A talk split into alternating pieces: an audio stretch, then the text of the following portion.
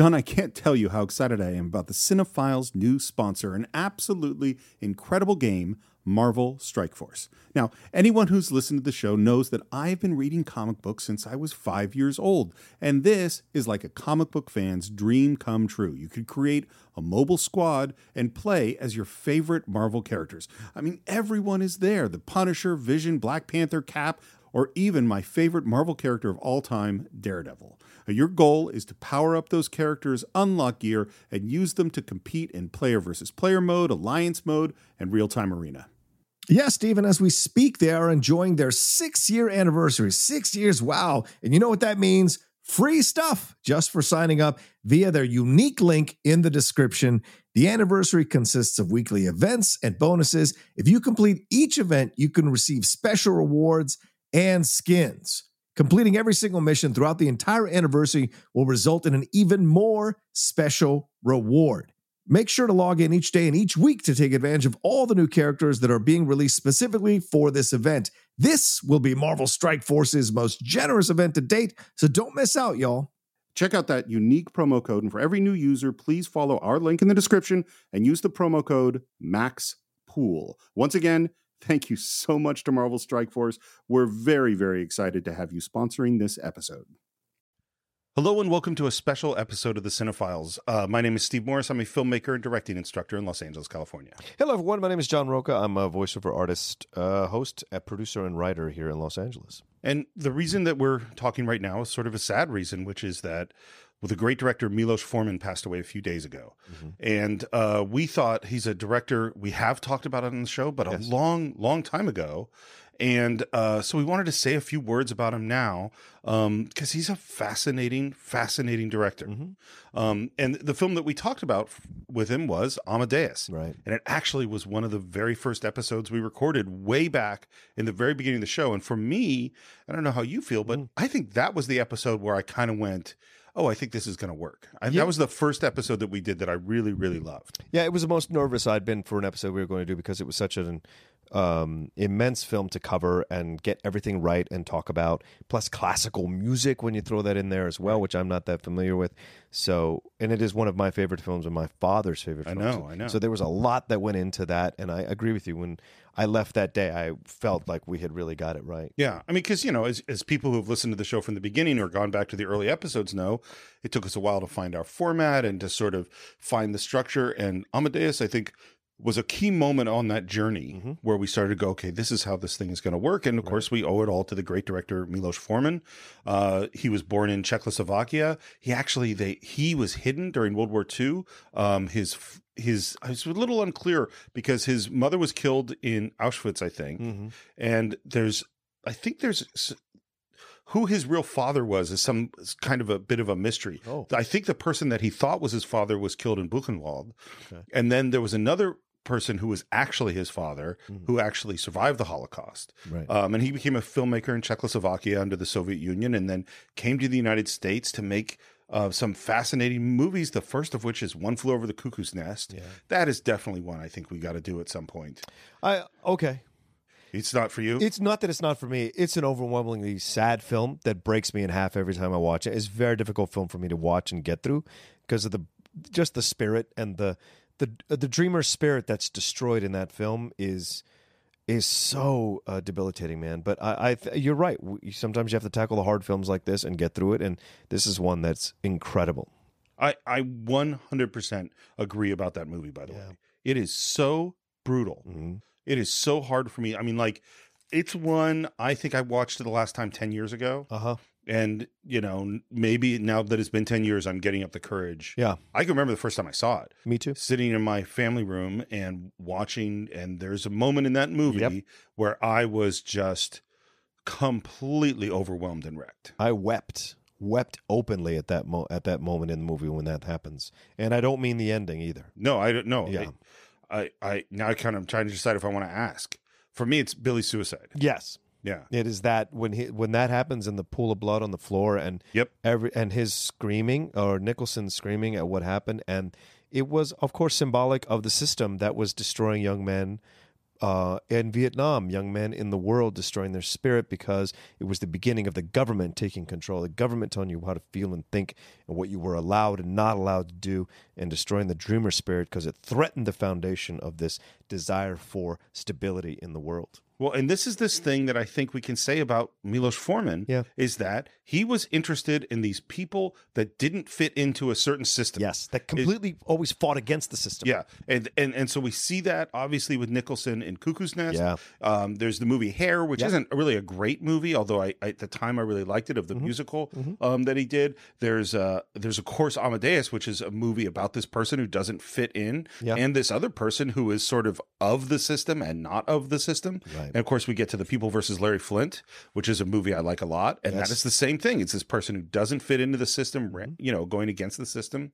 You know that seems to be a thing. Um, uh, Andy Kaufman, same thing. Yeah, Man, on the Moon. Exactly. I mean, that is a guy who clearly doesn't fit into the system. His Yeah. rebellion, you know, and and we have these figures throughout all these movies who are a little bit unknowable, and Mm-hmm. you know, the Andy Kaufman character in Man on the Moon. That's certainly one of those two. You know, if, if I could venture an analysis of why, because I mean, if you are, uh, if you're being smuggled out of Nazi Germany, you see what a government can do to its people, Yeah. to its citizens, and so you maybe you remain constantly suspicious. I mean, there are there are so many stories of people who survived the Holocaust who who never put their money in the bank, always kept it in, Sure. because they was afraid the, the depression as well. All of that factored in. Back in the twenties, people did the same thing. So when something traumatic happens, people react in certain ways from youth onwards that repeats them repeats patterns in their lives and behavioral patterns in their lives. And i wouldn't be surprised if this is something he constantly felt an affinity for these rebellious people to to go against these systems these just established systems I think that's a great point. I think that must be right. And the thing that I find interesting about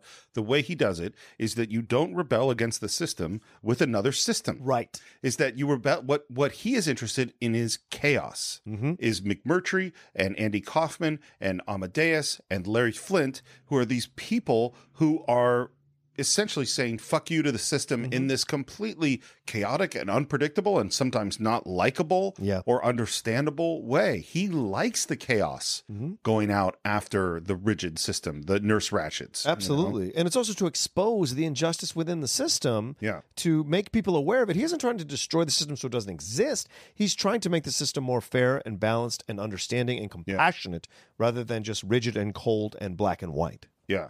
And and in the case of Amadeus, you know, it's a film where it's it's also dealing with God. Mm-hmm. Yes. You know, you know, the- another system uh, yeah, and and and and a you know the essential basic moral construction of the universe, Right. which Salieri believes in, Yeah. and and has put his faith into this idea of the connection between music and God, Yeah. and how that is destroyed for him, Mm-hmm. and then how he basically becomes his own rebel against God. Yeah, and it's the but yet his envy of Amadeus is so fascinating to watch through the movie because he wishes he could be that rebellious. He wishes he had talent that could go against God, but he knows he doesn't. So he has to go against God in more nefarious means, more evil means, more base means than the elevated approach that uh, Amadeus has, even though he is so subject to his carnal desires. And Well, you see that. Yeah, and in in in Salieri's worldview, Amadeus is the voice of God is speaking through Yes. this ridiculous, vulgar creature.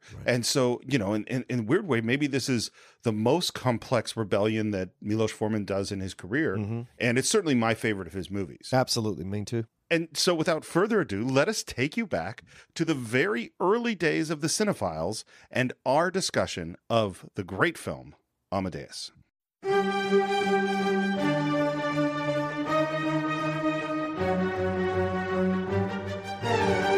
Welcome once again to the Cine-Files, where each week we enter the world of a classic film and explore its ideas, the filmmaking, the performances, and how it's influenced filmmakers today. My name is Steve Morris. I'm a filmmaker and directing teacher in Los Angeles. Hi, I'm John Roca. I'm an actor and voiceover artist here in Los Angeles. And today we are doing what I would say is a big film, at least for me. Yeah, me too. I'm very excited to talk about this one. Yeah, this is uh, 1984. Uh, wins the Academy Award for Best Picture in 1985. It's Amadeus, director Milos Forman, Yeah. with F. Murray Abraham, Tom Hulce, and a bunch of other great actors. Yeah, Elizabeth Berridge, a number of a number of other actors in it. So, so tell me, John, how did you first come to this film? Well, uh, at a very young age, I think I saw. I'm pretty sure I remember seeing it in the theaters.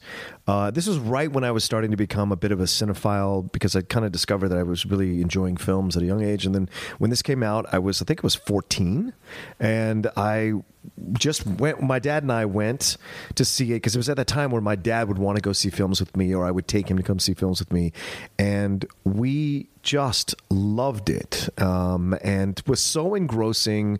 I mean you could argue that it's an epic because it's pretty long. You could you know in terms of its in terms of the uh, the amount of the length of the movie rather and and so but the scope of the movie itself, you know, as far as biopics go, it's one of my favorite biopics ever made. Um, and as a kid at 14, what do I know about classical music? So walking into this film, I got exposed to Amadeus and his his music, Mozart and his music, and you don't know if you're going to like it or not, but the fact that I fell in love with it so much, and it was my father's favorite film till the day he died. He quoted this film all the time to me. He loved it. He would sit and watch it randomly if it came on television. It was such a perfect, perfect film. Really, this is his favorite film. Yeah. What what what about it do you think he likes so much? My dad from a small town in Cochabamba in Bolivia, right? What does he know about classical music and a composer from the what 1700s or whatever? But for whatever reason, he loved the humor within the film even though we were dealing with people of a higher society.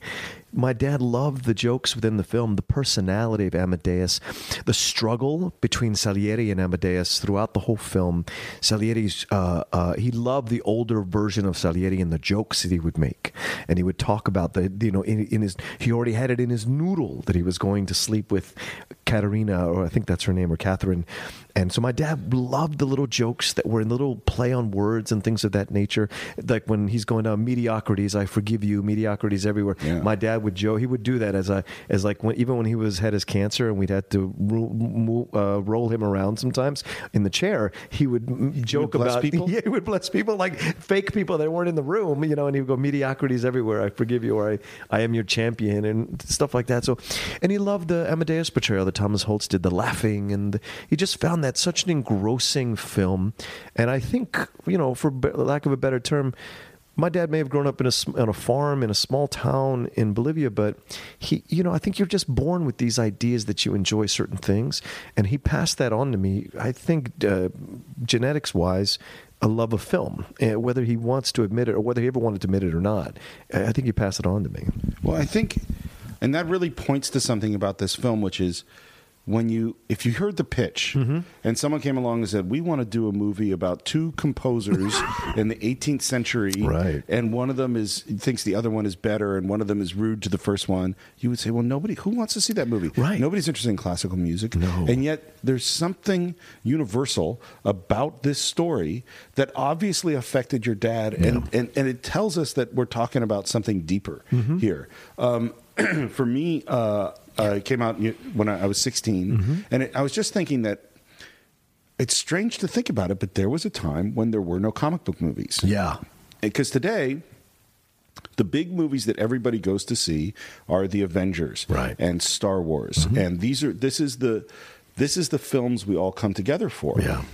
Those movies didn't exist in 1984. Right. You know. Well, there was Star Wars, but there wasn't Sure, there the was Star superhero films. Yeah. Sure, there was Star Wars, but they were still the vast Yes. minority of films. Yeah. And the movies, other than those that we really came together for, we actually came together to see Yeah. great films. Yeah. And I remember very clearly seeing this in the movie theater and being affected in a way that I didn't really understand at the time. I Mm-hmm. think I was just coming into dealing with these sort of broader issues. Yeah. Uh, and when I went to college and I was a theater student, I did. Uh, I read the play. So um, Amadeus is based on a play by Peter Shaffer. Yep. and I believe it is Shaffer. Um, it's I've heard it said both ways so many times. I heard it said it's Schaefer there's or Shaffer. The two F's, so it can go either way. Right. So I believe it is Shaffer, but I'm not 100. percent So maybe maybe you can come online and you could phonetically spell it for us if, you, if you're sure of it. Um, but uh, a great play uh, called Amadeus. Shaffer also wrote Equus, which is Oh, yeah. one of the great mess you up plays you could possibly imagine. Horribly unsettling. And so in theater school, I knew the movie before I knew the play. Mm-hmm. And then I read the play. The play's actually quite different. Yeah, the play has a chorus. It has a, it's very theatrical. Yes. Um, in the way it's presented, and some of the arguably the greatest moments in the film are not in the play. No. And there's some really interesting, more presentational things in the play that are not in the movie. And then one of the first plays I directed that wasn't my own Mm-hmm. was Peter Shaffer's uh, Private Ear, which is a great, great play. And that play also focuses on music in this very intimate way. And you see Shaffer's love of music in that play, and that led me back to Amadeus. Yeah. So I went full circle. So I started with the film, went into the play, and then later on went back to the film again. Wow. Um, and and it continues to. And it was interesting. I hadn't seen it in four or five years probably. Oh, okay. Mm-hmm. Before watching it a couple of nights ago, and. It's interesting how different it is as a guy now in my mid 40s Yeah. Mm-hmm. to watch that movie and to feel because when I was young, I was like, oh, I'm going to be Mozart. Right. And now I'm like, I wish I hope to be Salieri. Yeah. Like, you know, and and it's a very, very different experience. Well, I think when you talk about the pitch and you talk about the way into the movie, and the way into the movie is the relationship. It's almost irrelevant that they're composers. Like most great movies, it's almost irrelevant what the occupation is. It's more about the human interaction and how universal that is. And I think that my father felt that way. I think that's why he loved the film so much, and I do too. My dad felt that he didn't get quite achieve what he wanted to achieve because he was held back held back by outside forces. And so he felt a kinship with Salieri, wanting to be Mozart, wanting to achieve this but being unable to, feeling that there were outside forces or God stopping. And my dad was a super religious man, but he just felt that there were certain things that are in the way. And I think there I think as we get older and we don't achieve fully those dreams that we thought we could achieve when we were younger, we start to look at like, well, am I cursed? Am I like what is what do I have to accomplish or what how come I could why did you give me the desire to this is one of my favorite parts of the movie is you gave me the desire to praise you and then made me mute. That's such a brilliant line by F. Murray Abraham in the movie. And I think that speaks to a lot of these things that an actor or an artist goes through is like how could you make me be aware of something that I wanted to be but then not give me the tools to get there the desire the drive the breaks the hunger what have you and I think that's what's so what speaks universally to a lot of people f- f- uh, in the film Yeah, it's it's that, and there's that constant tension between the idealized thing, which really hmm. that which is idealized. Sorry, I'm losing my voice a little bit. Yeah, I hear it. It's not it's not sexy anymore. Maybe it'll be get it'll get to a sexy place, but I don't think that works as well for a guy as it does for a woman. Like Sure. people, yeah. All right. maybe that we're a little off track. Um, That's all right. um, it's not like this film is a highfalutin film. You know, it's a very body film. So It- please, it, yeah. well, it, it manages to be both. Yes. Mm-hmm. That's like what's interesting. So uh, I'll put aside the thing I was about to say, Sure. and we will get back to it later. The very opening scene, you have the two servants, and one of them is Vincent, what's his name? Schiavelli. Schiavelli, who Yes. is a, one of the great character actors whose face is so familiar. Yes. And here you know, oh, I'm going to see a film about classical music and very big ideas. And there is a very broadly comic and almost not slapstick, but Yeah. but but but very comedic scene Mm-hmm. juxtaposed immediately with Salieri's attempted suicide. Yes. That is an amazing way to open a film. And the score, the violins hitting.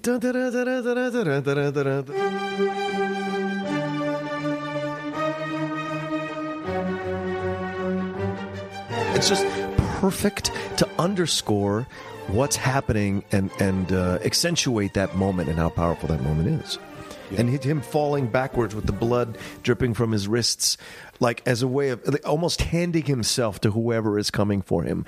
Like it's so powerful that image. Yeah, and it and what's interesting throughout the film is this strange mix of both very broad comedy Yeah. Mm-hmm. and very heavy drama, and then also very kind of entrenched within realism filmmaking Yeah. and complete theatricality. Yes. Uh, it brings in those elements of the play. For instance, we get to Salieri's, and so so back up a little bit for those of you who haven't seen it. Obviously, we recommend that you see the film. Yes, please. But this is the story. Salieri is of the great composers of his day in terms of public perception. Yeah. And then he meets Mozart, who he can see as a genius who is far beyond him. Yeah.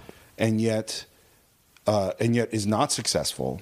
And yet Right. Salieri is enraged with him for reasons we'll get into Yeah. in great detail and becomes obsessed with destroying him Right.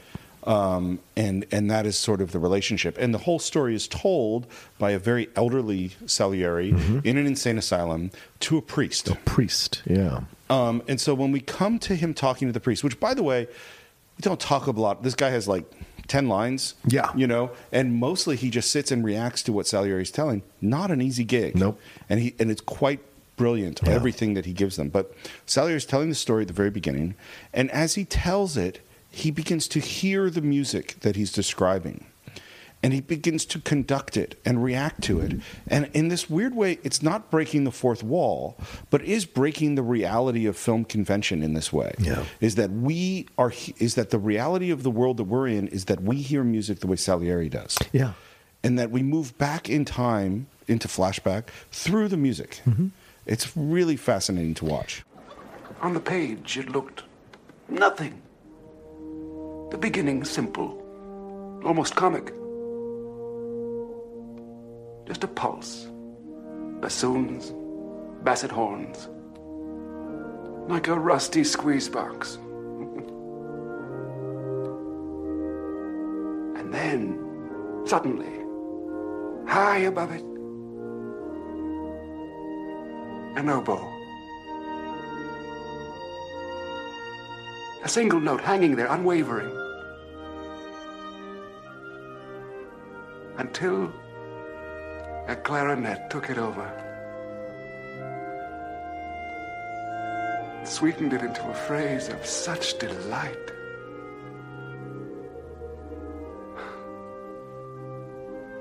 This was no composition by a performing monkey. This was a music I'd never heard.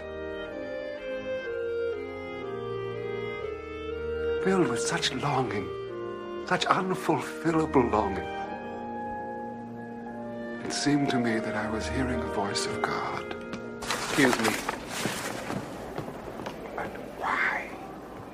Why would God choose an obscene child to be his instrument?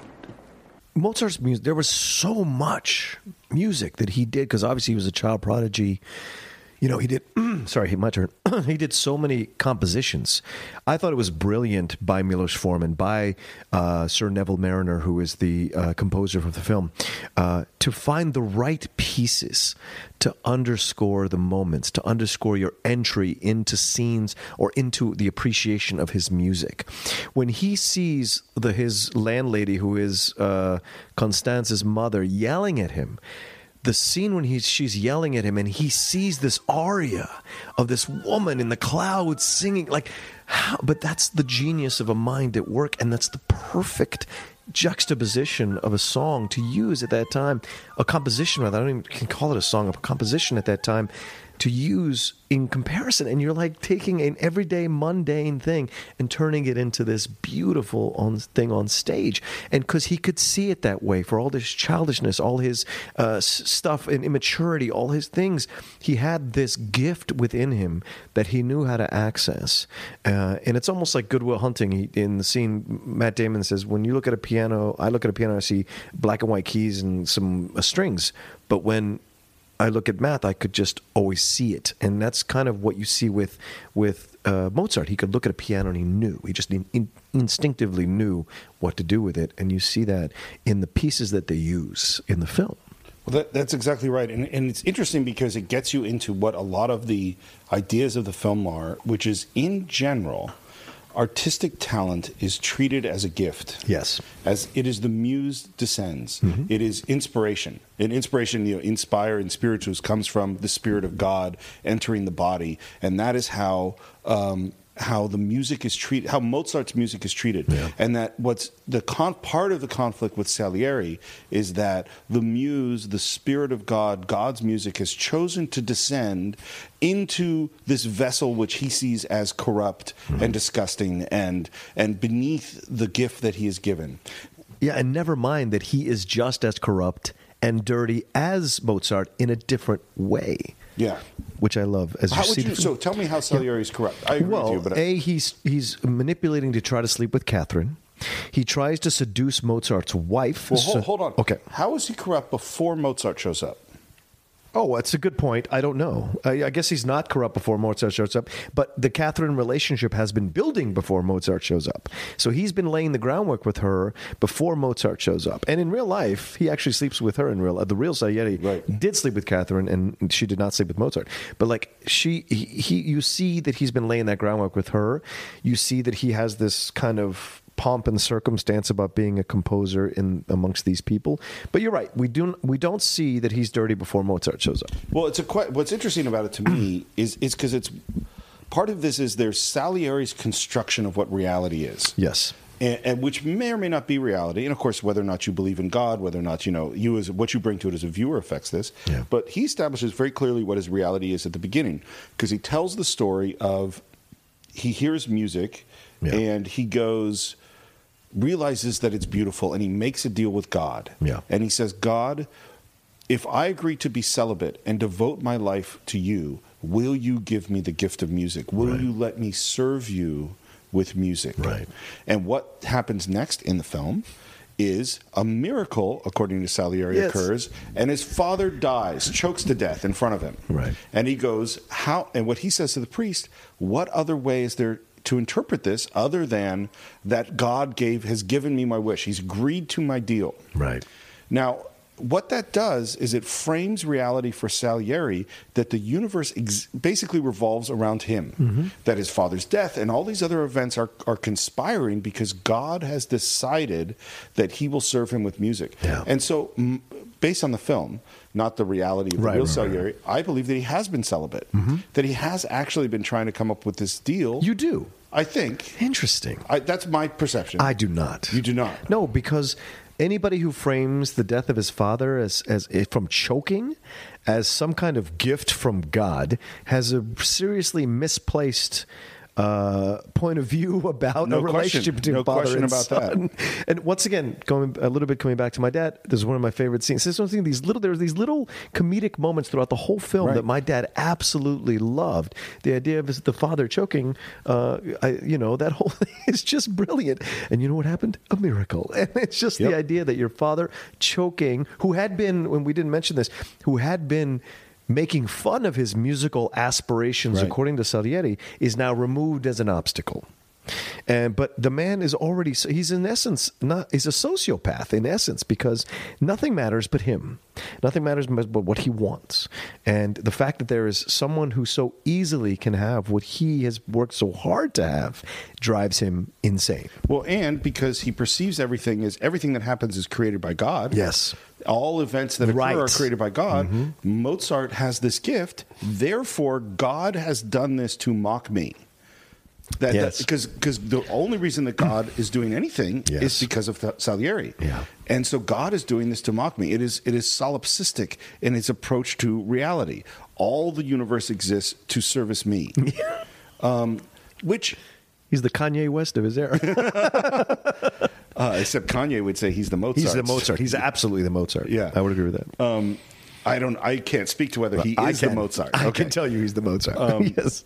Yeah, actually, in many ways, he might be. Um, we'll see if he poisons himself with mercury or not. Mm-hmm. we'll see. Um, so, so, so we get into this weird conception of reality, Mm-hmm. and that is the reality through which we see the film. Is is because we don't.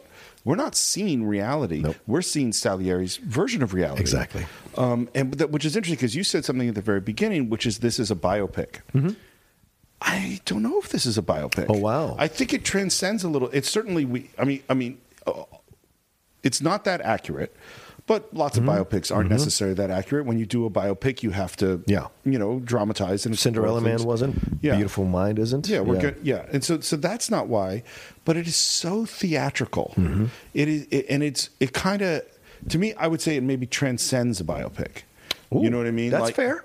Like it's almost a biopic. Not that this is a biopic, Mm-hmm. but in the way that Citizen Kane is a biopic of Hearst, which is that we're using these two people, these two characters that Yeah. are real historical characters, Right. to explore ideas that are bigger than those characters. Mm-hmm. Like if you watch you know, um, Ray or you watch uh, Patton, Sure. we're going. Let's explore that guy. Yeah. this guy's fascinating. His life is fascinating. Character is fascinating. Let's explore them. Right. When you're doing Amadeus, I feel like you're doing that, but you're also doing something else. You're using them to get to this other place. That's fair, except that I think there are a lot of scenes that Salieri could not have been in the room for that we see as an hmm. audience, and I think that's what makes Totally it a true. biopic Yeah. because it's not. Uh, it is. It feels like it's 100 percent through Salieri's point of view, but we also see other scenes that he couldn't have possibly been there for that humanize Mozart, that make you believe Mozart is, you know, has his own demons that he's struggling with to put together to figure out that the gift comes, the gift comes with this other side that is painful and difficult to deal with. He cannot handle human emotion, human relationships. He is uh, a slave to his father's memory, and his father, eh, while living and dead, is a slave to it. And so there's more to there's a price to pay for the gift he has that Salieri does not have to pay because Salieri is somewhat can somewhat function and somewhat normal, has moved up in society. Mozart is not capable because he is an impertinent child struggling with this desire for affection and respect and admiration, but he does not want to fit he does not want to be put in a cage or a perceived cage by anyone. Do you like Mozart? I love his Tom Hulce's portrayal of Mozart. Absolutely, as a character in the film, yes. Would I have dealt with Mozart uh, well in real life? Difficult to say. Very difficult to say. so so, and this is what's hard to separate out is that there's Tom Hulce's performance, Yes. which is great. Stellar. The only thing better than it is F. Murray Abraham's performance. Absolutely. Um, if you know, and they, by the way, they were both up for Academy Award uh, for Best Actor, Right. and F one. I'm going to refer to him as F. As, is what you should. Um, so F one For fantastic, and yes. and, cor- and correctly so. yes, I agree. because his performance is unbelievable. We'll get to it more in a moment. So, so first there's a performance which I really admire. Yeah. Then there is the the joy of watching him in a movie, which I'm mixed on, and I don't mean that in a negative Okay. way. I mean that watching him is hard. Okay. There are times where he's really fun. Yeah. Oh, here's that funny guy again. Right. And there are times where it's like, oh, shut up. Oh, Oh, yes, because he's shooting himself in the foot. It Yes. hurts, and he's and he's being so horrible Yeah. to other people around Yes. him, and so cruel, and and so uh, uh, naively cruel. He doesn't. He's not intentionally cruel. Mm-hmm. No, he doesn't have a self edit button. Well, he is at time. There are moments where he's intentionally cruel, but it's not his overall mode of Right. operation. Lots Yes. of times he just says stuff. Yes. because that's what he says.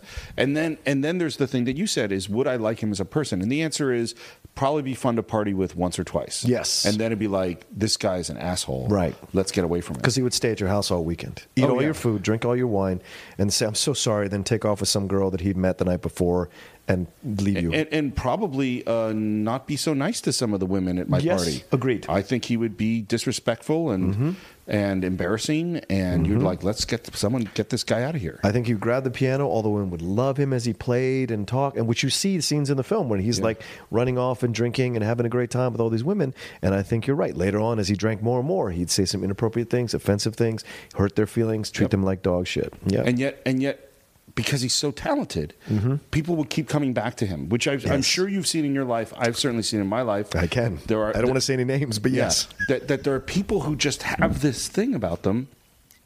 And and I think the reason I, I, I bring this up is because I feel that that portrayal puts us with Salieri on some level. Yes. is that we, although we certainly don't want to kill him, Right. But we still feel like, oh, this guy, Mm-hmm. and then the music, you know, and you see because there's this contrast between this vulgarian Mm-hmm. and the music, and it is it is the the reverence for music within this film, the way music is used Yeah. within this film, the way it is talked about, the way it is presented is so profound that th- I mean, this movie is where I discovered classical music. Mm-hmm. It is it is just the, it, ha- it this topic that I wasn't interested in, and this is what great films can do. Can present to me in a way, and I go, "Oh wow, Yeah. there's so much there." Well, there's a scene where Salieri comes in for the first time. He's seen Mozart, like you know, he has the opening of Mozart, the opening scene of the character that we meet the character of Mozart. He is running around playing a game with Constance and under the tables and sneaking off chocolate. Like he's being a child Yep. at this huge event for the Pope.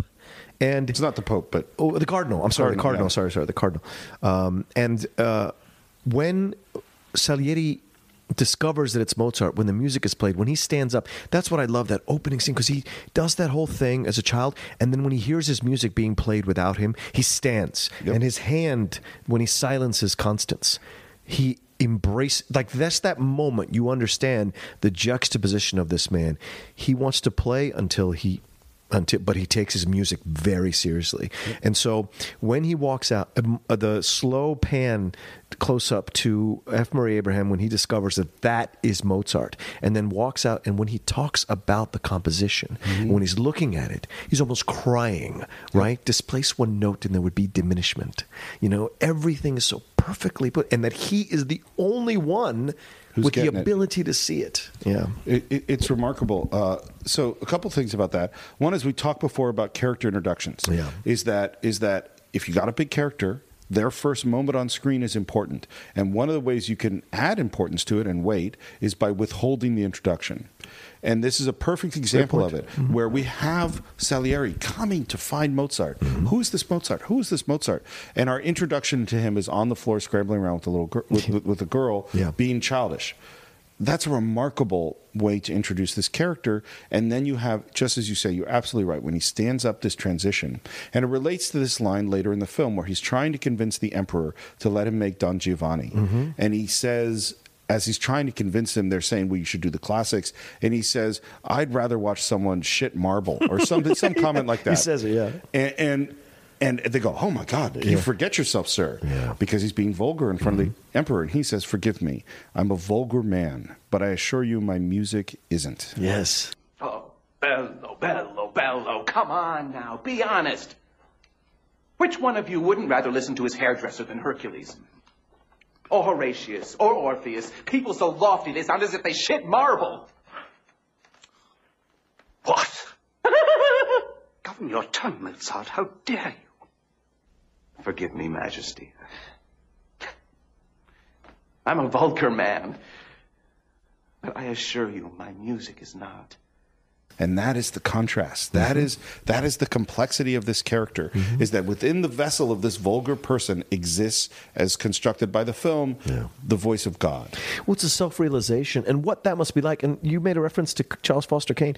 This is a great thing to make a reference to, Steve. Its connection, and also to Orson Welles, this idea of the prodigy as a child. Yep. You know, the idea of the prodigy as a child. How do they function in a normal world? Their ability to deconstruct boundaries, to not want to fit within parameters, is overwhelming than a normal person's desire to do it because their talent is so overwhelming. They know that they are so far above anyone else around them about what they do that they feel that they have they can push the boundaries even farther. And you see that. And you're right. That's what he says. And, and that guy laughs in spite of himself when he says, you know, fat ladies screeching, people walking around as if they Right. shit marble. You know, it's there's something there. there he's speaking truth, Yep. but he's speaking truth in a way that's so uncouth and not respectful that he gets caught out for it and has to constantly be in a state of deficit with just about every person of power that he encounters throughout the whole film. And he doesn't know how to be anything other than what he is. Yes. And so, which brings us to Salieri. Because he won't be anything other than what he Right. is. He won't listen. He can't. No. I don't think he's capable of it. I agree with you. Yeah, and which is the opposite with Salieri, Mm-hmm. is that one of the fascinating things I found watching it um, in the last few nights because I watched it over two nights Oh. is uh, F's ability to play five layers at once. Mm-hmm. Is that he is putting forth a front, which is not the truth, Yeah. and then he is uh, presenting layers within that front, and then you see his actual reaction to happen, Mm-hmm. what's happening, and then you see this internal struggle, and you see all of that simultaneously, and that he is constantly presenting something Yeah. for public consumption. He is so so you have Mozart on the one hand who can't be anything other than what he is Mm-hmm. and and and Salieri who's whatever he is is buried so deeply Mm-hmm. and within such a strict construct of reality that he's presenting that we don't even know what it is. Yeah. That there is no tr- we don't know maybe there's nothing in there. Right. Which which is what he's afraid of. Yeah. That there is nothing here, that he is a fraud, which most artists or people of fame or celebrity feel. That they're frauds, that they be found out as a fraud. Uh, and this is a very, even Daniel Day Lewis said this in an interview one time. He's like, I'm always afraid I'm going to be found. It's the classic actor thing that you're always going to be found out that you're a fraud. And I'm sure Salieri felt that way to a degree in the movie, or it seems he feels that way in the movie because Mozart exposes him. Mozart lays him naked for the world to see him as a fraud. No one else sees it, but Salieri sees it. And that's why it drives him so deeply to try. He has this amazing uh, love hate relationship with Mozart throughout the movie Yeah. because he tries to undercut him at every moment, yet somehow when he tries to undercut him, he advances him.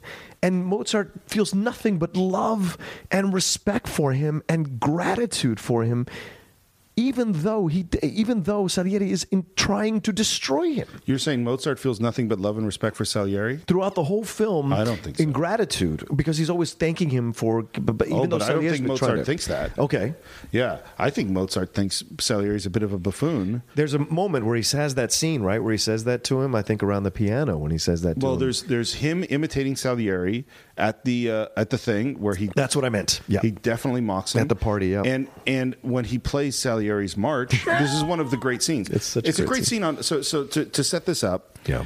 Mozart is coming to the court of the emperor. The Salieri is the court composer. Yeah. He decides, in honor of this great musician, he's going to compose a march. He composes a march, hands it off to the emperor, played brilliantly by Jeffrey Jones. 150 pounds lighter, Jeffrey Yeah. Jones. Yeah. Where do you see him now? He- he- he's almost unrecognizable. Yeah, yeah. And his performance is so odd and Yeah. peculiar and funny, Perfect. and perfect. Yeah. Um. Uh. And Jeffrey Jones is struggling to learn how to play piano. He says, "Oh, let me see. This sounds good. Can I play it?" Yeah. And, and again, this is where you see F. Murray Abraham's unbelievable acting chops, where he he goes graciously says, "Yes, of course, Emperor, you should play." it." And you see internally, "I really don't want you to play it." Yeah. and you see him trying to be nice and yes, no, that not that note, this note, no, Yes. a little softer, softer Tempo? tempo, and and you feel Mozart coming, and you see F, you see all of these things playing out. I Uh-huh. want to impress this guy. I need to keep the emperor happy. I, he's butchering my music, and I have to make everything okay. Right. And you see that all internally. In walks Mozart. Here's the music. And then they offer him the sheet after a long conversation. They say, Here, take the sheet music, it's my gift to you. He's like, No, no, it's all in my head.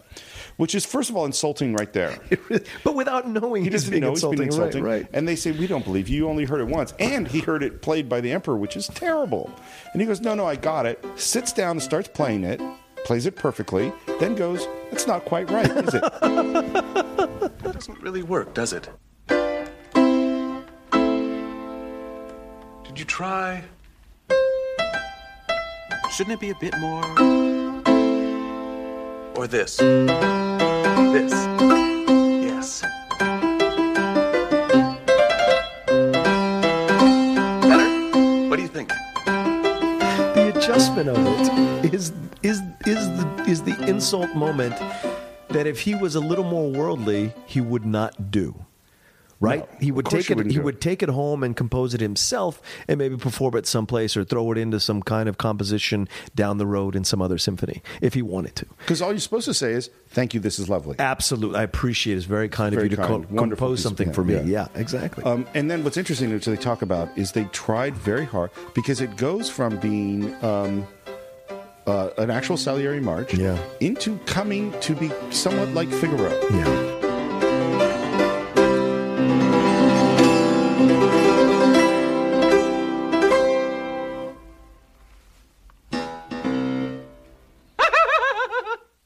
And so there's that's some good. So uh, Neville uh, uh, Marriner, Marriner, yep. Sir Neville Marriner is the and his agreement, by the way, when he's the uh, composer and the music supervisor, Yeah. which is a big gig on this thing. And his agreement was, I will do it if you agree not to change a single note of Mozart. That's awesome. Not not an easy task. Mm-hmm. And they had to come up with a way to transition from Salieri's march into something recognizable as Figaro. And I think this is a conspiracy against the audience because the Figaro stuff we're familiar with. Yes. And so as soon as it becomes more like that, we go, "Oh, Yeah. that is better." Yes. You know, and it's a way to to make us be where Salieri is, which is to be hurt Mm-hmm. that Mozart is doing this really rude thing and yet still recognize that's better. Well, this is what's interesting about the film. Sometimes we are Salieri. We Oh, are, yeah. and then other times we're the priest. And we're both we're operating in both levels at certain moments. And that, that what you just brought up is a perfect example of that because in that moment we are the priest when when uh, at the near the beginning of their relationship, their conversation, Salieri starts playing composition, his compositions, Yeah. and the priest doesn't recognize any of them. Yep. But he plays the Mozart one, and he just gets lost in it. Oh, that's delightful! And you see, once again, this is a great point you make, Steve.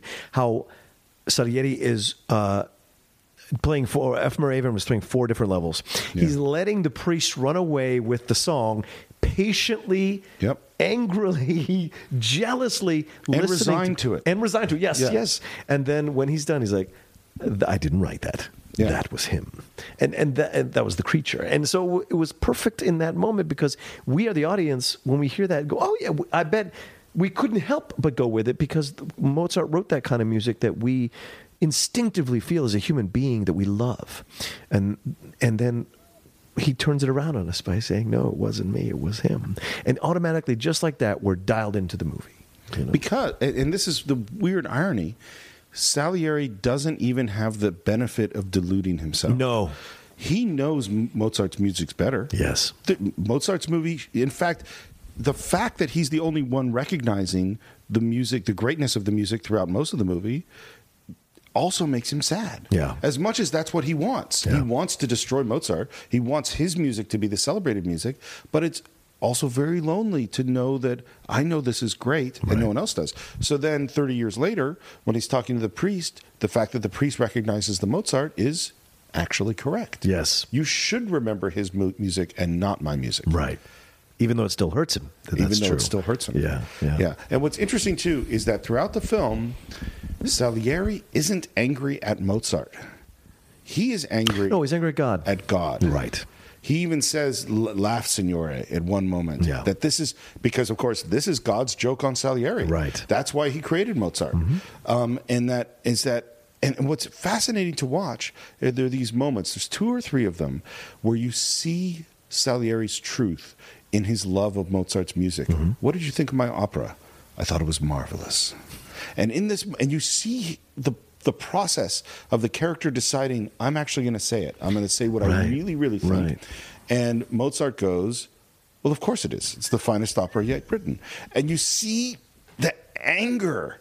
Like, I just exposed myself to you, and you just kind of slap my face. Well, this is a great point, Steve, you make because this goes back to your point you're making earlier about the fact that Salieri is playing at so many different levels, subjugating who he is, hiding who he is, shoving it down, because he has to because he has to stay in society, proper Yep. society. This is what he wanted his whole life to have a status, to have a title, Yeah. and in that moment when he says. I thought it was marvelous, or I thought it was beautiful, whatever he says in that moment. That's Salieri bubbling up to the surface, The real guy. revealing himself and his inability to not tell the truth about the love he feels for Mozart's music. And even though he's he could be angry, he could be frustrated by it, he tells the truth. And right when Mozart makes that reaction, it shoves him all the way back down. right. And if in that moment, I think Mozart could turn and have the character to say, Right.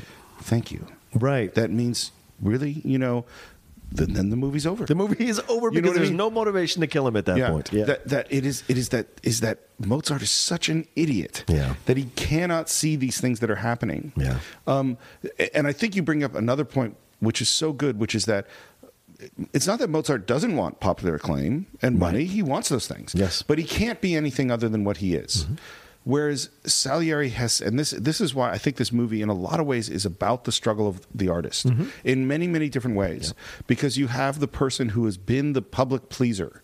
I'm not. I'm. My goal was to compose for God. Yeah. But in fact, I am composing for the system. And I'm doing what is necessary. I'm being a tutor. I'm being all of these things. I'm being proper and behaving in all of these ways in order to be able to have this status. Right.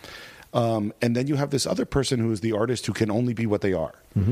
And you see him constantly struggling and constantly failing to convince people who know way less than him to give him the chance to do his art. Yeah. And that is certainly something that's true today. For for me, it's analogous a lot to John Lennon and Paul McCartney. McCartney being Salieri, not that he was jealous of John, but they, I'm sure they had their professional jealousies. But John was always the one that was the prankster. He was always the one that f- flitted his face at authority, or you know, threw his cigarette in the face of authority. He's the one that said "rattle your jewelry" to the rich people when they were playing the Royal Albert Hall.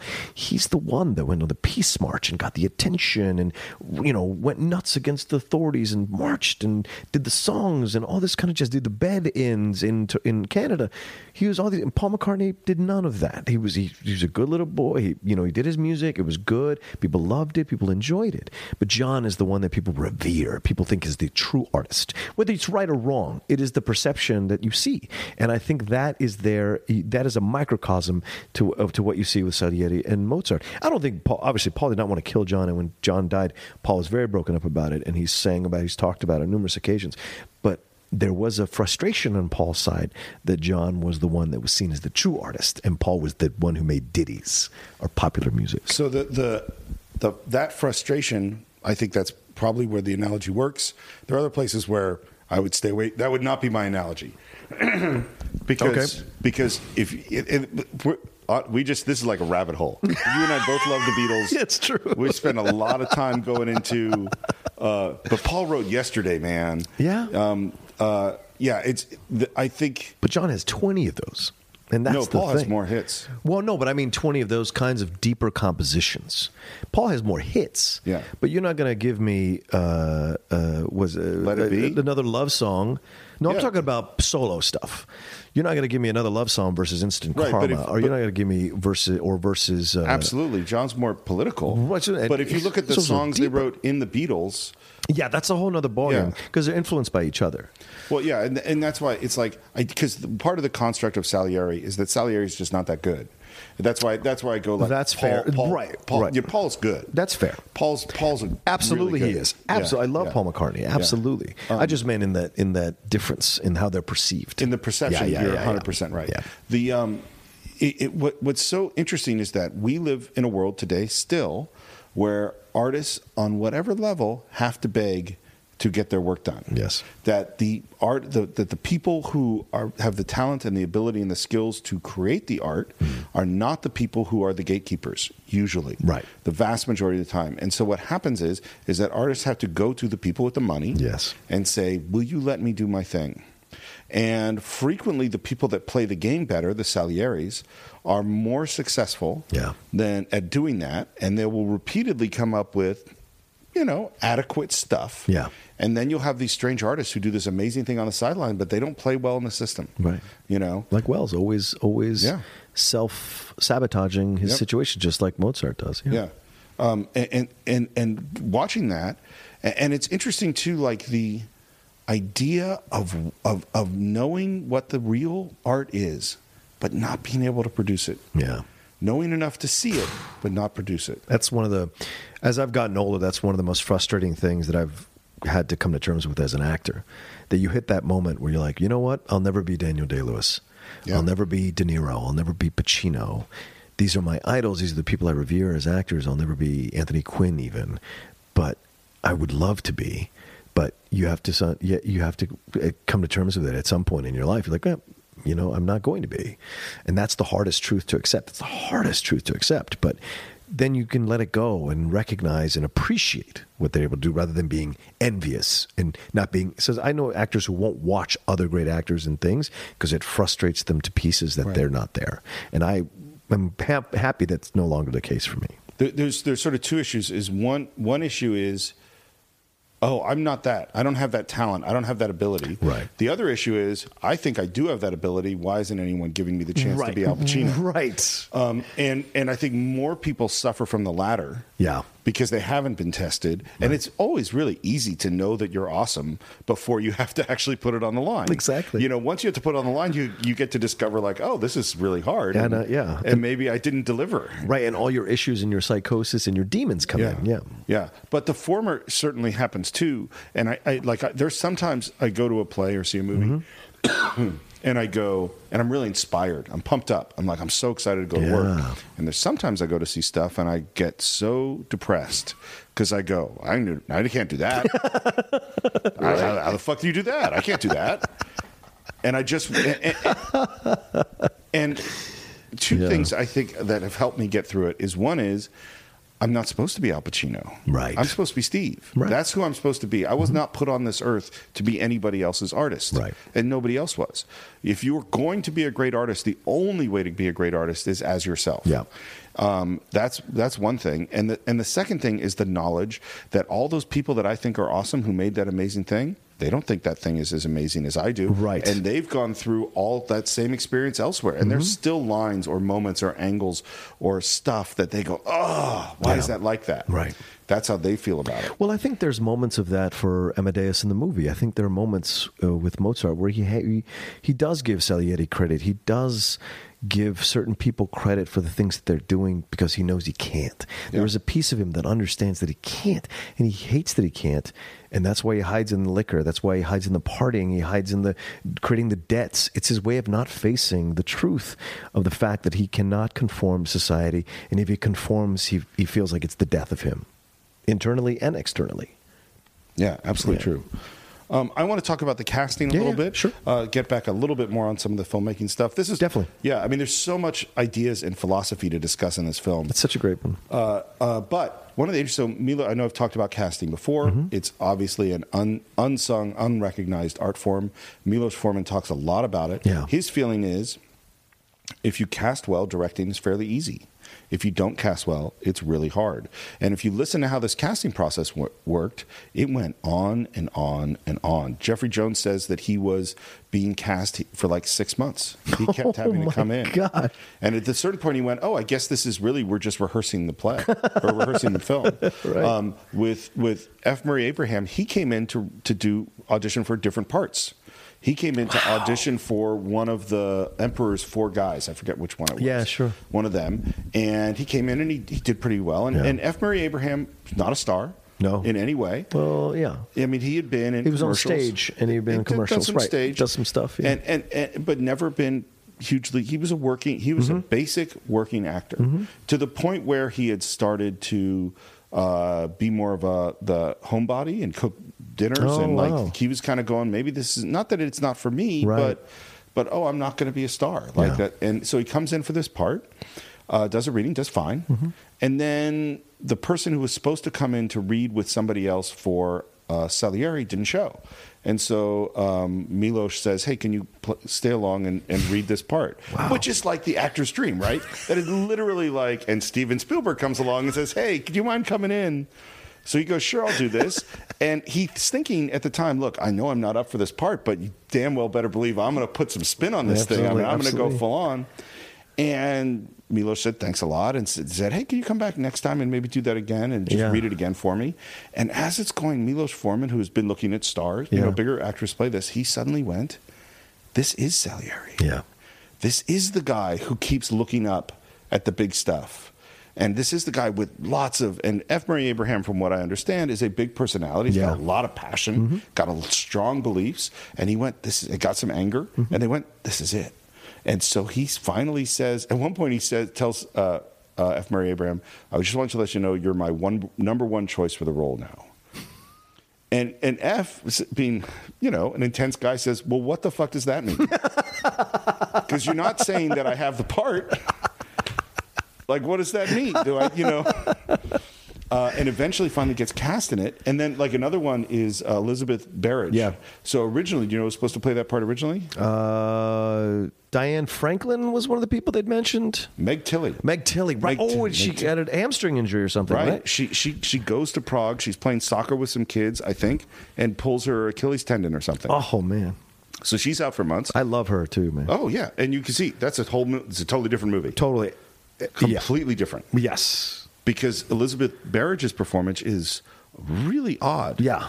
Um, so he goes to he goes. We got to cast someone new. Goes back to L.A. Has two women audition, audition, audition, Yeah. audition. Yeah. Finally says, "I can't tell. Let's fly them both to Prague because they're already shooting." Flies both actresses to Prague. Isn't this crazy? Says, "Let's get them in the costumes on the sets with the act, the real actors, and let's do it." Now, how do you feel about this at this moment as Do you know actor? why we go insane? This is why we Yeah. go insane. This is, I, you know, when I was younger, I used to get mad at actors who had 26 page riders or whatever. Right. But I get it Yeah. now because you're like, Fuck you. yeah, fuck you. You're gonna put green M- green M and M's. I want white lilies. I want Yeah. new toilet paper. And you know, like you, because you just like, if you're gonna put me through the ringer, I'm gonna get a little payment out of this. Yeah. And you know what? I'm offer only. Yeah. Fuck you. You Yeah. want me, put me, you you give me an offer. That's the right. movie. So they go there, they do an audition day one. Yeah. He says, I still can't decide. Oh my god. So they stay there for two weeks. Two weeks they're Paid. doing not paid. Yeah. I mean, I don't know what they. What I'm they were sure paid, they were they, paid. They got to be paid at this Yeah, point. yeah. And then finally, two weeks. This is how he announces who he casts. He says, "I've been thinking about it. You're both wonderful actresses. You're both so good. And finally, I decided that because she's the daughter of a landlady, she's not an elegant person. Right. That I will pick the less pretty of you two, oh and that is who I'm going to cast. And that's Elizabeth Berridge. wow. Milos is a bit of a dick. Well, he's an Eastern European guy. Yeah. So he's got a, like a sensibility of like just telling the truth. Yeah. You know, yeah, you're right. A little bit. That's a little bit of a jerk move. I agree with you there. Um, and what do you think of what do you think of her performance? I liked Berridge's performance, and he's right. She's not an attractive woman. She's not unattractive. Well, I didn't say she's not unattractive. She's not beautiful. I, she's not, I watched, for me, I'm my personal taste. Sure.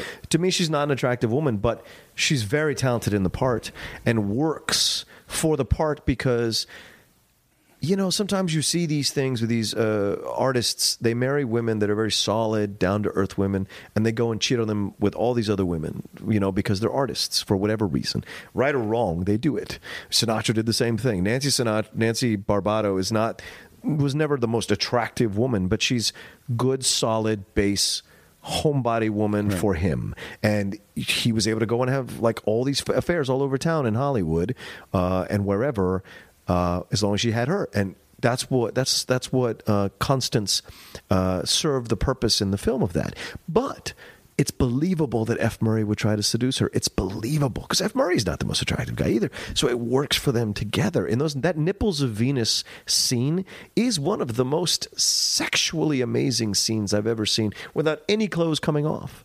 Did He you see? Did you watch her. the director's cut or the not director's cut? Yes, I watched the director's cut and both. I watched both, and I like the regular cut better than the director's cut. I agree. because the director's cut makes it too overt. Yeah. And it makes it offensive as opposed to subtle, which is what I like about the director's cut, So uh, the let's, regular cut. Let's explain what the difference is because I think this Sure. is key. And this is, the, you know, we've talked a little bit about director's cuts before. Yeah. That sometimes it's really the director, and this Yeah. is really the film I wanted, and the studio didn't let me. Here's my director's Yeah. cut. That would be Blade Runner. Right, Blade Runner. Uh, sometimes it's maybe we can make a little more money out of this thing. Let's put in some extra scenes, and I think that's what this is. Yeah, it's like Cinema Paradiso, same thing. Cinema Paradiso, the director's cut is worse than the original cut. Yeah, and they say in the commentary track, this is why we took this out. Yeah. So this is the this is the setup. So there's a position being the tutor for one of the emperor's niece or something. Amadeus is broke. He could really use the money. He's too proud, too angry, too not interested to come ask for the job. So Constance, his wife, brings his original, original only copies of his music Yeah. to Salieri and says, "Please, will you look at this?" First of all, before we get to the the changes with the director's cut, the moment of Sal- Salieri looking at this music, and I want to get the quote right. He says. And music. Finished as no music is ever finished.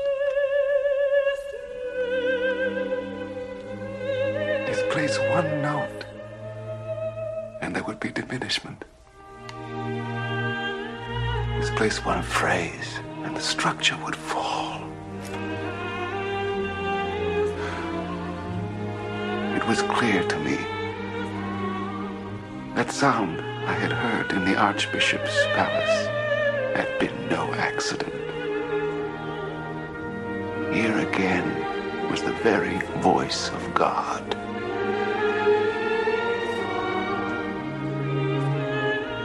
I was staring through the cage of those meticulous ink strokes at an absolute beauty.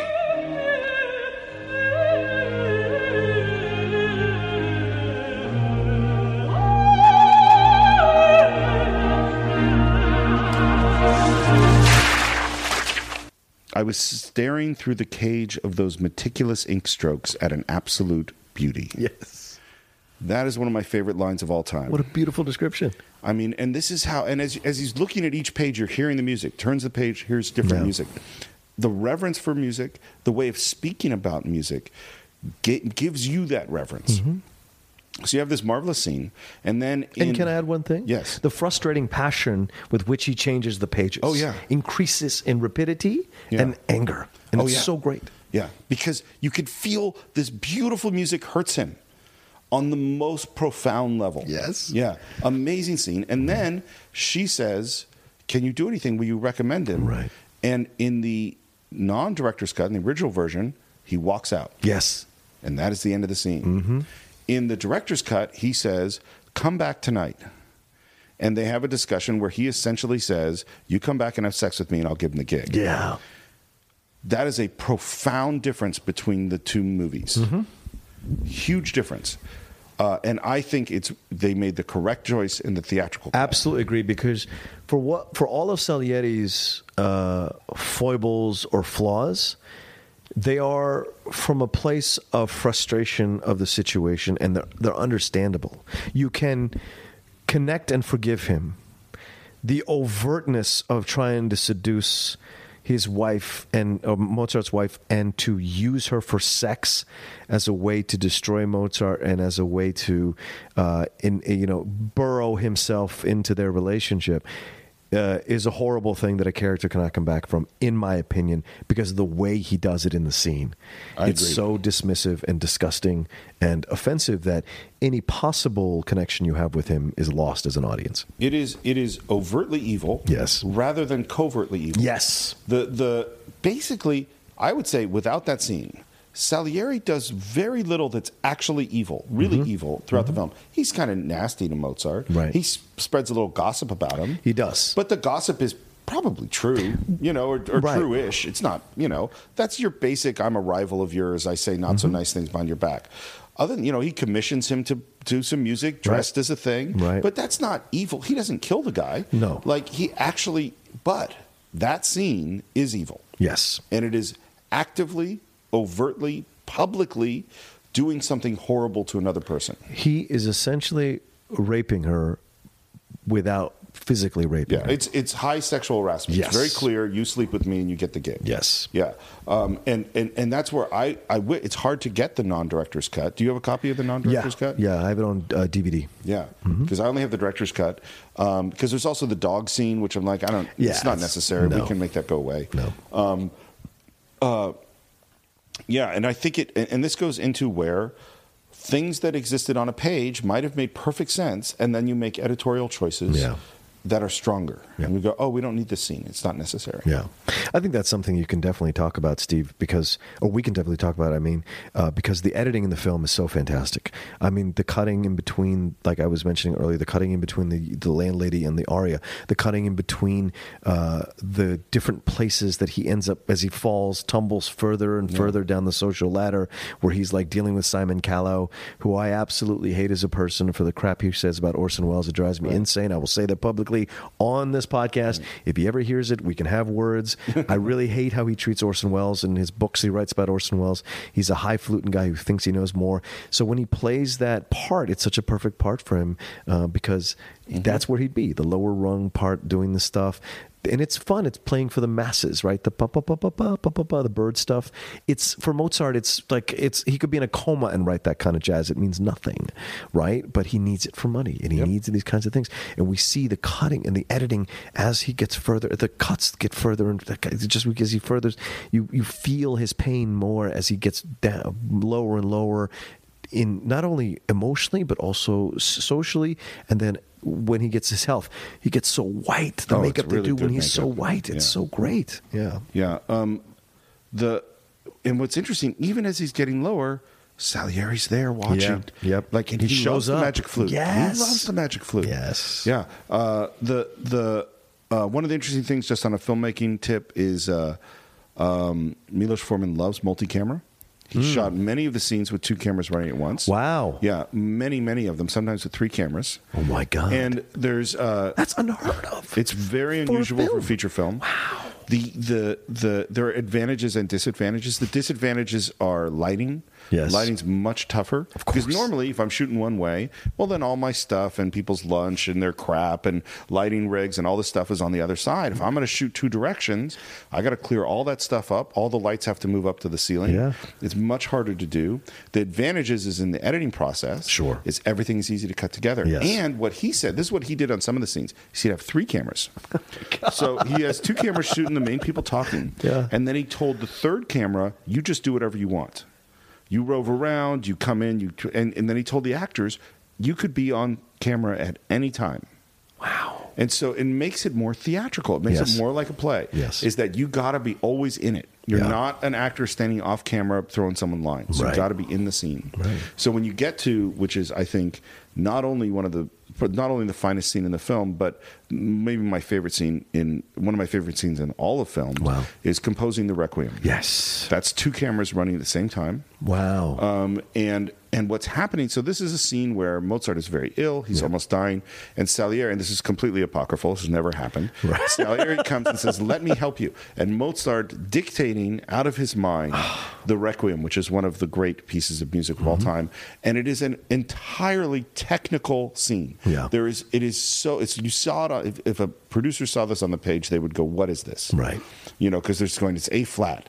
No, and now the now the trumpets and the cello comes in on this, and it's like there's nothing there, and yet you see it, and it is remarkable. Mm-hmm. And hear it. and hear it, Yeah. because you're hearing the music as they're. So we are in the minds of Mozart and Salieri as they hear the music as it's being described. yeah. First bassoon, tenor trombones with the tenors. You go too fast. Do you have it? You go too fast. Do you have it? First bassoon, tenor trombone, what? With the tenors. Identical? Of course, the instruments doubling the voices. Now, trumpets in timpani, trumpets in D. No, no. Listen to No, me. I don't understand. Listen.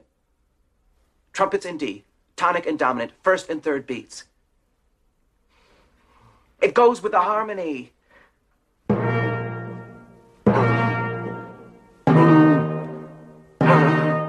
Yes, yes, yes.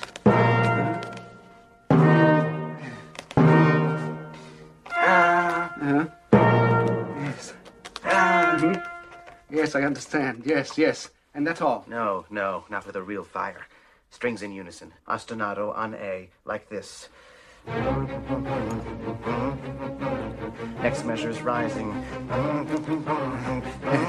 You have Yes, it. yes, yes, I think me. so.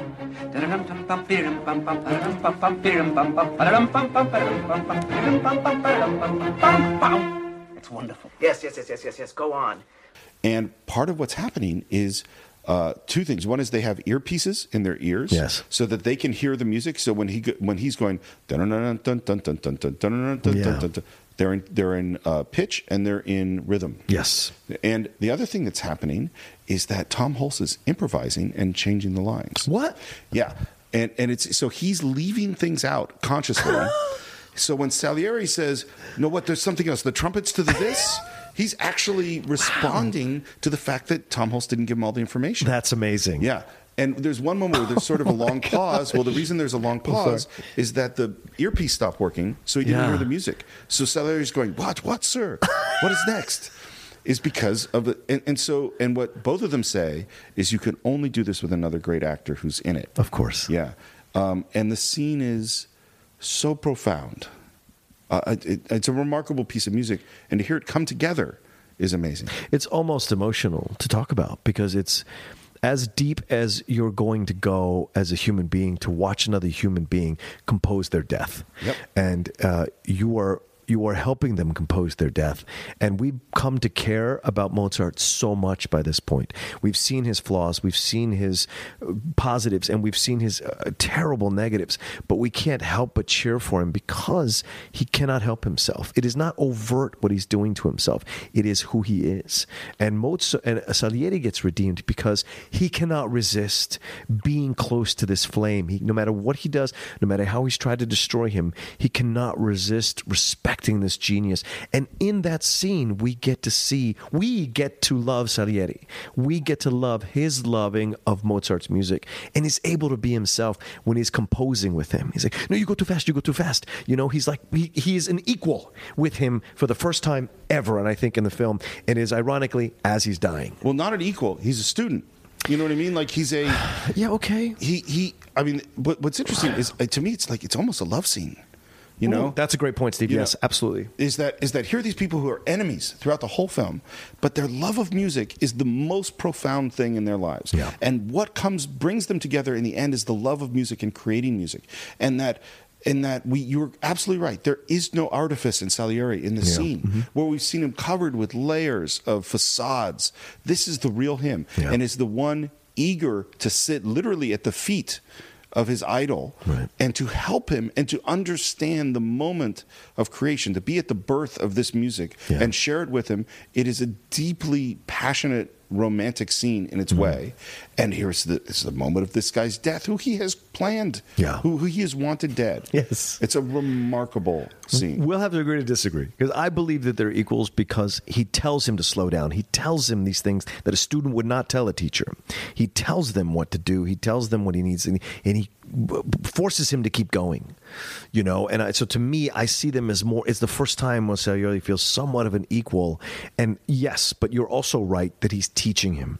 He's showing him how he composes because Salieri gets frustrated. Yeah. He says, "It makes no sense. It makes no sense." He goes, "No, no, no. Listen, just listen." Yeah. He makes him slow down as well. He makes Salieri slow down as well and not get frustrated Right. by his inability to grasp it, but rather to let go and trust him and hear what he's trying to And create. Salieri has to be talented Yes. and has to be skilled Right. to be in this scene. Absolutely. He cannot be a, a nobody. He can't be you and me. You and I couldn't do anything in that scene. no, no, we wouldn't know what to do. I wouldn't know. I wouldn't even know. is that it, what it is is that Mozart is just a couple of steps beyond him, Mm-hmm. and that this is what it, Salieri actually is being elevated Yes. to the next level. That's great. You Okay. know, Yeah. Um, the yeah, it's it's it's it's it's an amazing scene, um, and I think Mm-hmm. I cry every time. oh yeah, Every Yeah, time. absolutely. Um, so uh, I was just so mediocrity.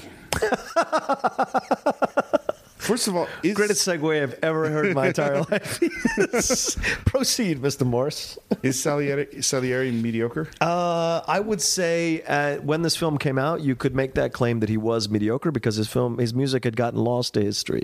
But ironically, and I found this doing a little bit of research before the podcast, his music enjoyed a rebirth has, after yeah. this movie, and so I don't know if you would say mediocre. I'm not a classical music No, artist I'm- to say. and you misunderstood my question. Okay, okay. Is the character of Salieri in this film a mediocre man? no, Not I at think all. he's not I don't at think all. he is at all. I don't think he's mediocre at all. I think if you even look at the other characters within the film, if you look at Jeffrey Jones, if you Sure. look at he is he, he is the only person superior to Salieri is Mozart. Other Absolutely. than that, he's next guy. Yeah. I don't think he's me- mediocre in the least, and yet he feels Mm-hmm. mediocre. because there is someone who reflects his mediocrity in his mind back to him. Yeah. yeah. And and this idea of the I because I'm with your dad by the way, the patron saint of mediocrity, blessing us all. I feel it. It's You know. Yeah. Particularly as I've grown older. Yeah. It's like oh yeah, we're all these people who shot for the clouds, and we ended up, you know, at a moderate elevation. yeah, sure. You know, and that's sort of it. I, I feel it. Yeah, I, we. ha- I think a lot of us have somebody in our lives that we wish we could be as great as. You Well, I know, think- it's all I relative. for me, also, you know, is that in my mind as a very young man, Yeah. I thought I was Orson Welles. I thought I was Mozart. Sure. Mm-hmm. Like, that's what I thought. And that, first of all, then I came into contact, as you describe with people who are, oh, wow, no, that's not me. Yeah. Look at that. Look at that guy. Look at her. Like, she's amazing. You know, like, and then also sort of, you know, the process of life is to be neither Salieri no, nor Mozart, Mm-hmm. but to figure out who you are and be that you know, and to be comfortable within your own skin. And this is a film about people who are profoundly uncomfortable within their own skin. Yeah. And so there's a lot there's a lot to wrestle with, you Mm-hmm. know, there's a lot to feel with as this film goes on. I want to ask you a question as well, because we haven't touched on this. What do you think about? Because I think it's a real subtle uh, statement that he's making throughout the film, Milos, and I think the play as well. This idea of God versus man. This idea that he uses, Salieri purposely uses a priest. He always uses vehicles to enact his vengeance. He is purposely using this priest to deflower this priest. He is d- He's, erasing. he's messing him up. He's yeah. messing him up. Yeah, I mean, by the end, the priest is a sweaty mess. Yeah. and he is questioning his faith. Yeah. and that was Salieri's desire from the beginning. Uh, Yeah, interesting. in I hadn't thought about it that way, but yes, yeah, in right. almost in a demonic way that he wants to expose the ridiculousness of religion, the fallacy of it. And I think a little bit of that is there throughout the entire film because of how they talk about God and how he talks about how could God do this, God do that. But at the end, when he's, but through the whole film with the priest, when he's an old man, he is trying to unsettle the priest and get him to question his faith in God. What what I wonder is, does Salieri at the end of the film believe in God, or does he not? I think he does. I think he does because I don't think he's getting him to question his faith in God. Hmm. I think he's getting him to question whether or not God's a good guy. Oh, that's even deeper. Okay, fair. Because he's not saying there's no that. God. I accept that. Like me, the atheist, I Yeah. go, well, obviously there's no God, and you guys, are, well, there's a whole construction of Salieri. You're nuts, Right. Like that's not what that's not what's happening. no, God no. did not kill Dad. What he's saying is God is a jerk. That's a great point. God has all the evidence Mm-hmm. suggests that God has mocked me my whole life. And you remember he has that speech is that if because his plan I think is that the, he's going to play the requiem as if he wrote it. Yeah. he doesn't end up getting to do that. Right. but that's his idea, and his reason is is then I could laugh at God. Yeah. is that I'm going to put one over on that asshole. Mm-hmm. That's his plan. Is because at first God is a great person because God has killed his father to allow him to pursue music. Yeah. Then he presents him with Mozart. No, God is obviously making fun of me. Right. That's uh, and, and and that's you know that's some twisted stuff. It is. Listen, for a 14 year old, watching him th- who, who grew up in a super religious household, watching him throw the crucifix in the fire, I was losing my mind in the theater. Right. It felt like a sac to watch something like that. Even on, at the time, you know, you get so viscerally involved in a film, you sometimes you can't separate yourself when you're young and you're still figuring out your emotions. When I saw that, I was so uncomfortable and scared for the movie because of what he did. I was like, this, it, was, it was a violation. It's almost, and, and I don't want to stay too far, but it's almost like a, a crime. It wouldn't say a rape, but there's something like in Well, it's sacrilegious. Yeah, sacrilegious. And so for me, it was so difficult to see Heretical. that. But uh, ironically, five years later, I used that uh, monologue for a year as my audition for anything I went into. You know the you know uh, what he says, uh, "Grazie tante, signore," and all this, and he's talking about because I think that's the universal moment is when he's saying like, you know, why, Well, why?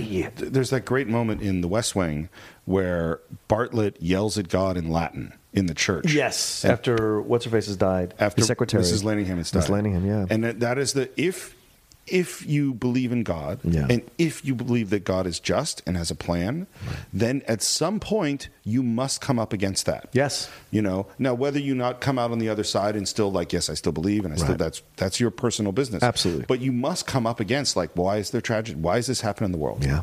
Um, and and and what's interesting to me, I think Salieri believes at the end of the film he's a really bad guy. You know, he believes he killed Mozart Mm-hmm. Yes. on some level, yeah, whether it's true or not, he but he it. didn't. No. Like he, he if particularly if you cut that one scene with him uh, harassing what's her name? Yeah, yeah, uh, yeah. Stanza. Constance, yeah. Constance. Um, he hasn't really done that much that's really bad. He is Yeah. he has not committed mortal sins. He's committed what's Mm-hmm. in, the next the lower sin is I don't know. I don't. Not venal. Anyway, you're the Catholic. You're supposed to know these things. Yeah, but, but I'm a lapsed Catholic, so it's been a long time. Uh, he's committed minor sins. Yeah. You know, a few confessions, a few Hail Marys, you get out of that stuff. Right. But his conception of himself, and I think he even says somewhere in the movie, he's going to hell. yeah, You know, he is, because he, in his mind, has put himself, pit himself against God. Yes. He is essentially sided with the devil. Which is once again what you were saying, solipsistic, right? Everything is About him. about him to the point where he feels grandiose enough as a human being that he can take on an omnipotent, omniscient creator of life, Yep. toe to toe. Yep. It's thi- amazing. this is the arrogance of the artist, Yeah. in a way. It's mean, a very good point. Yeah, I mean that is what that is what we're doing. Yeah. we're we we are substituting ourselves for God. Yeah. and saying I can create life. Yeah. I can create music. I can create beauty on my own. We are Frankenstein's. Yeah. Yeah, absolutely. And often what we put out is monsters. Yes, yes. And what you see with Salieri is he becomes his own monster at, ti at times throughout the movie, and especially at the end, you see what years of the guilt have done to his face, to his body, to his general uh, appearance. Yeah. you know, he is this. He's almost looks like the guy from Phantasm. You know, he almost has that kind of like the Oh, old yeah. and the hair and the long. He's just, uh, uh, you know, he's just that. He's almost dead, a walking dead in a way. You know. Uh, but So- yeah, That's what we think about Amadeus. we would love to hear what you think. There's Yeah. this movie is a lot to talk about. I Yeah. feel like we only scratched the surface. Yeah. Um, uh, you can always visit us on our Facebook page at the Cine-Files. Uh, you can reach me at SR Morris on Twitter. Oh yeah, you can reach me uh, at the Rocha says. Follow me on Instagram or on Twitter. There, it's R O C H A. Yeah. And uh, so we'd love to hear your thoughts on Amadeus. We would love to hear your suggestions for future films for us to take a look Absolutely. at. Absolutely. And uh, I think that's it for this week. Yeah, sounds great. All right. Thanks for tuning into the Cine-Files.